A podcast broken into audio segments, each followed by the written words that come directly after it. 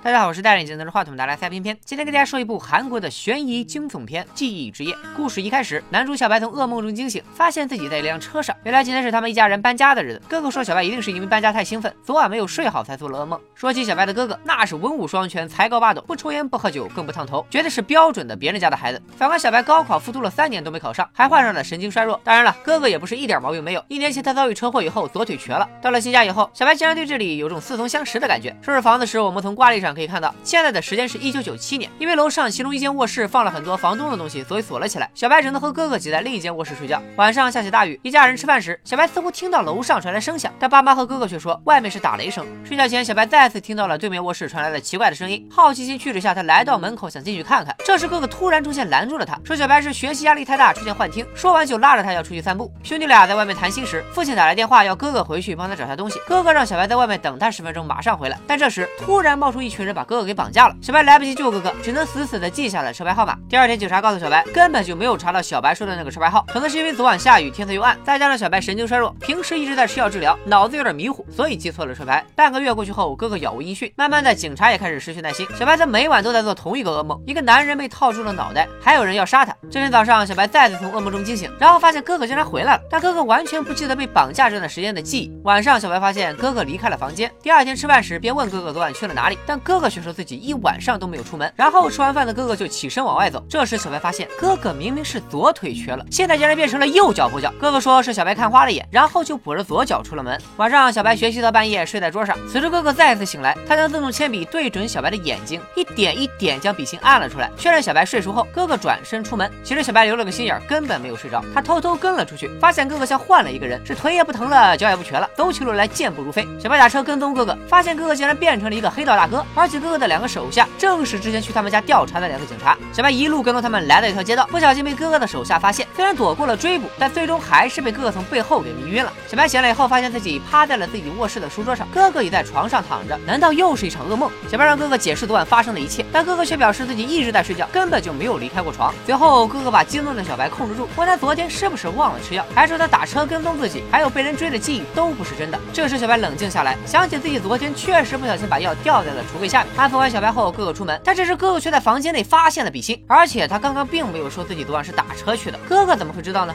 小白把这件事告诉了他们的母亲，并打算今晚和父亲一起跟踪哥哥。然而到了晚上，小白却偶然间听到了母亲正在跟哥哥通话，看来连母亲也是和哥哥一伙的。母亲听到声响，打算上楼去小白的卧室查看，小白只能翻墙爬窗户，在母亲开门前钻进被窝，伪装成熟睡的样子。听到母亲的关门声，小白松了一口气，但坐起来却发现母亲根本没有离开房间。看小白浑身湿透，窗户也开着，所以母亲刚才是故意试探小白。随后母亲打电话说自己已经暴露，让小白父亲赶紧回来。意识到全家人可能都是假。冒的以后，小白跳窗逃走，推开了刚刚到家的父亲，撒丫子就跑，最终拦下了一辆警车，被带到了警察局。小白说有一伙人伪装成他家人的样子把他给绑架了，但是警察却说并没有查到跟小白有关的失踪报警电话，还让小白一个四十多岁的大叔，谁会绑架他呢？小白一听就蒙圈了，我明明才二十一啊！此时他看了一眼挂历，原来现在根本就不是一九九七年，而是二零一七年。小白再照镜子时，发现自己竟然变成了一个满脸沧桑的中年大叔。小小白带着疑问回到家，此时那间紧锁房门的卧室已经打开，里面是被精心布置的模拟杀人现场。哥哥和父母也走了出来，告诉了小白所有真相。一九九七年十二月，一对母女在这间卧室里被人杀害。虽然案件轰动一时，但警方迟迟破不了案。多年以后，公诉期过了，人们也就慢慢忘了这件案子。但死者家属一直不死心，他花钱请了黑道大哥铁柱重新调查。经过四年的追踪，铁柱确认凶手就是小白。但任凭他如何逼供，小白就是不承认自己杀人，而且看起来也不像是在说谎。于是铁柱找来了催眠专家朴医生。原来当时发生的事情对小白来说非常痛苦，所以他选择性遗忘了这一段记忆。朴医生决定催眠小白，让他回到案发之前某一段感觉幸福的时期。大家则假扮成小白身边的家人，慢慢引导他想起杀人的记忆，于是也才有了开头搬家的那一幕，那就是小白记忆中最幸福的时刻。但是这个新家不是小白当时的家，而是案发现场那栋房子，所以小白才会对新家感觉熟悉。吃饭时，小白听到响声，其实是铁柱的手下在楼上布置杀人现场。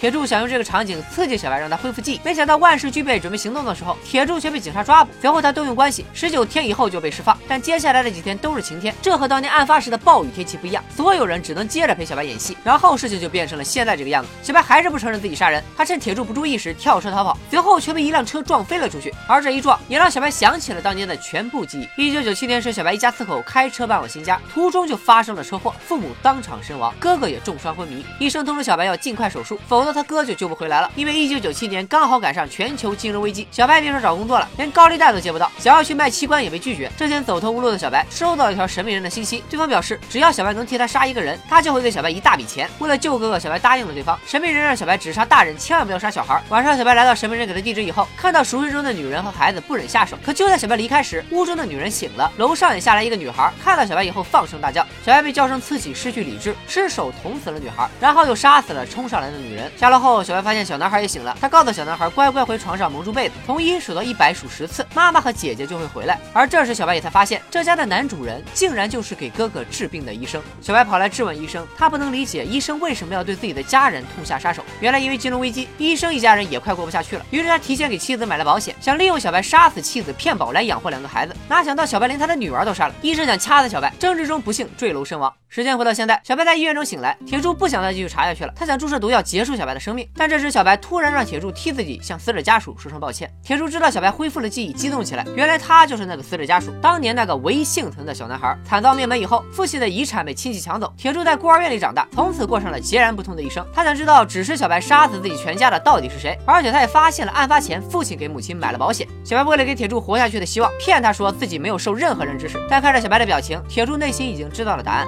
支撑他活到现在唯一的信念就是复仇。然而幕后主使竟然是自己的父亲。铁柱没有杀小白，他默默地从医院窗户跳了下去。小白也注射了铁柱留下的毒药自杀，希望能偿还自己过去犯下的罪孽。故事最后还有个小彩蛋：一九九七年小白搬家那天，他偶遇了一个小男孩，正是小时候的铁柱。那时两个家庭还都幸福美满。电影前半段悬疑气氛做得很足，而最大的悬念是在电影中间的部分揭开。最后铁柱的身份其实大部分观众都能猜到。后半部分把悲剧的根源归在了九七年金融危机这个大环境上，也有了一丝抨击现实的味道。总体来说，这是一部值得看原片的好电影，推荐给大家。今天就说到这里吧。想看更多更精彩的悬疑烧脑电影解说，欢迎关注我的账号“小屏幕说大片”。拜了个拜。